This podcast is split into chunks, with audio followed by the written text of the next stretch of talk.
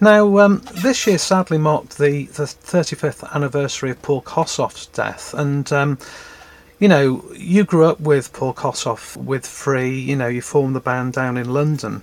It seems to me, anyway, when you read the story, and it's well documented, not least in the book Heavy Load that came out in 2000, you know, this sort of weakness he had, you know, the drug use and everything, pretty much wrecked the band. I mean, you split up twice, didn't you? 71, finally in 73.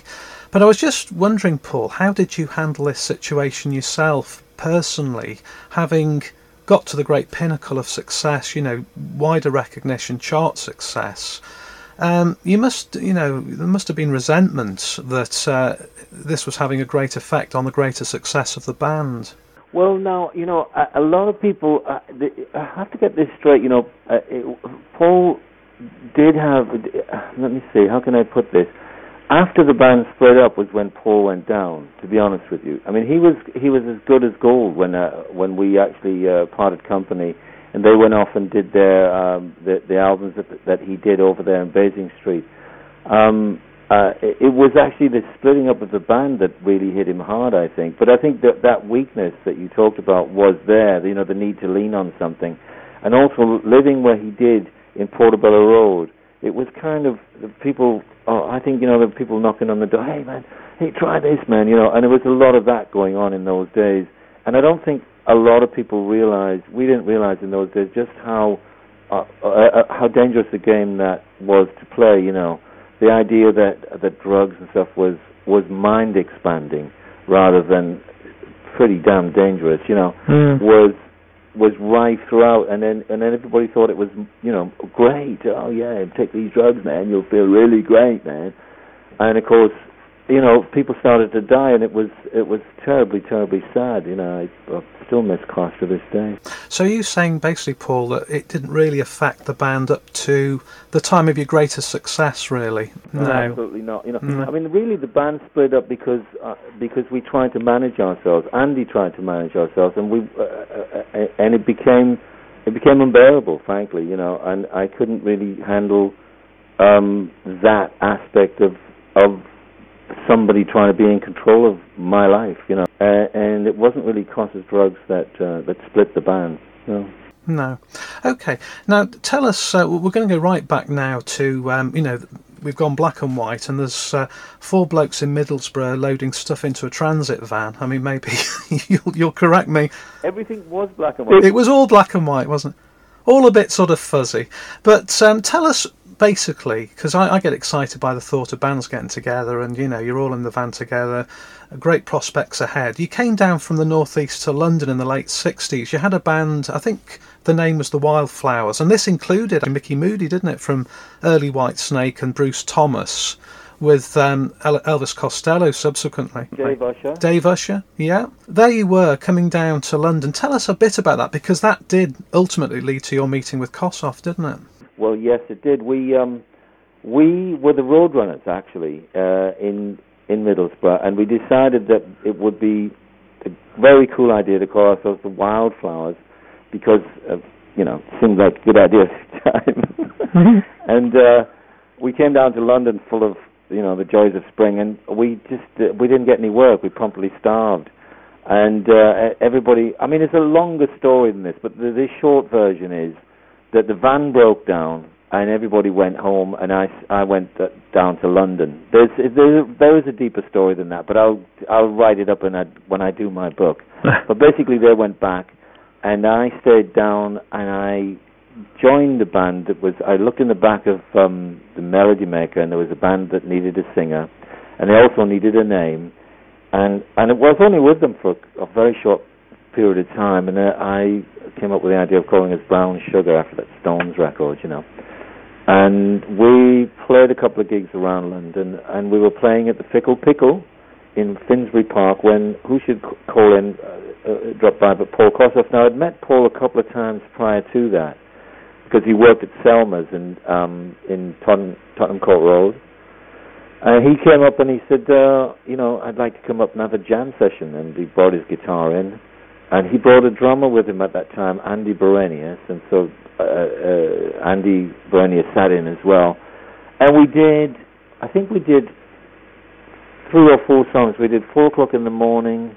Every day I have the blues, probably three songs, and then we did Stormy Monday, and it was uh, it was a fantastic thing. Time stood still, and I we came off stage, and I said to Paul, "Wow, man, we have to form a band."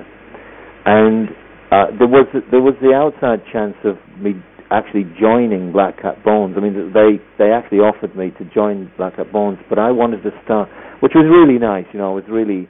I mean, I was honoured to be asked that. They um, they were auditioning singers, and I just went down to the as a friend of Paul's really to watch the auditions, and they had a, a, a guy there that they pretty much set on, and they asked me if I'd get up and jam, and we did a little jam, and they said, well it's between you and that guy. Hmm. and I said, no, no, I'm not here to to pinch anyone's job or anything. Um, and uh, so, but later on, uh, Paul and I sat down, and months later, we were knocking around London together for months, planning the band. Um, and Paul had a mini, and we would drive around London and do stuff, you know. Um, and um, listened to lots of music. Uh, we listened to the same kind of music. We had that in common. We had B.B. King and Albert King and John Lee Hooker and all those guys. Um, and yeah, was, we formed Free basically like that. Well, I, I, was, I didn't finish my story. He got up on stage, and it was it was marvelous. And we said, right. I said, okay, we have to form a brand new band, and we're going to start from scratch. And it's going to be like Jimi Hendrix and like the Queen, like Cream, and that kind of thing. So that's what we did. Listen, I was born this river, I've been moving ever since. Ain't got nobody to call my own. You know I've been moving since the day I was born. Life is a game, it just made for fun.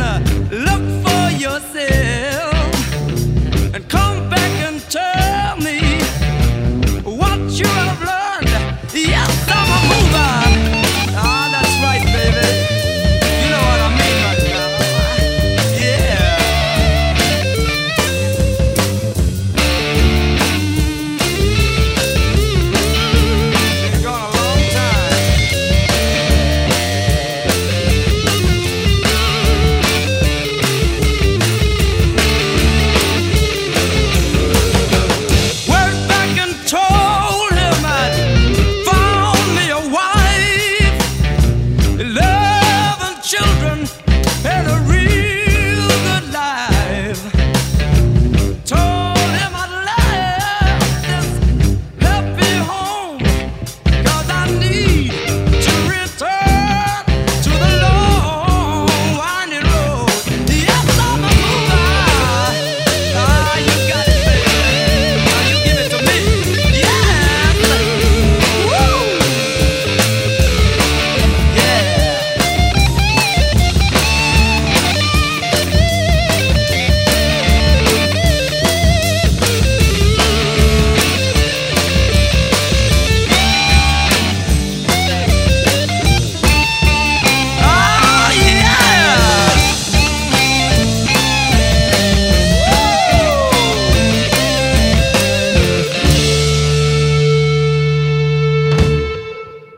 We're going to uh, finish off, Paul, this uh, interview, and we're really grateful for your time.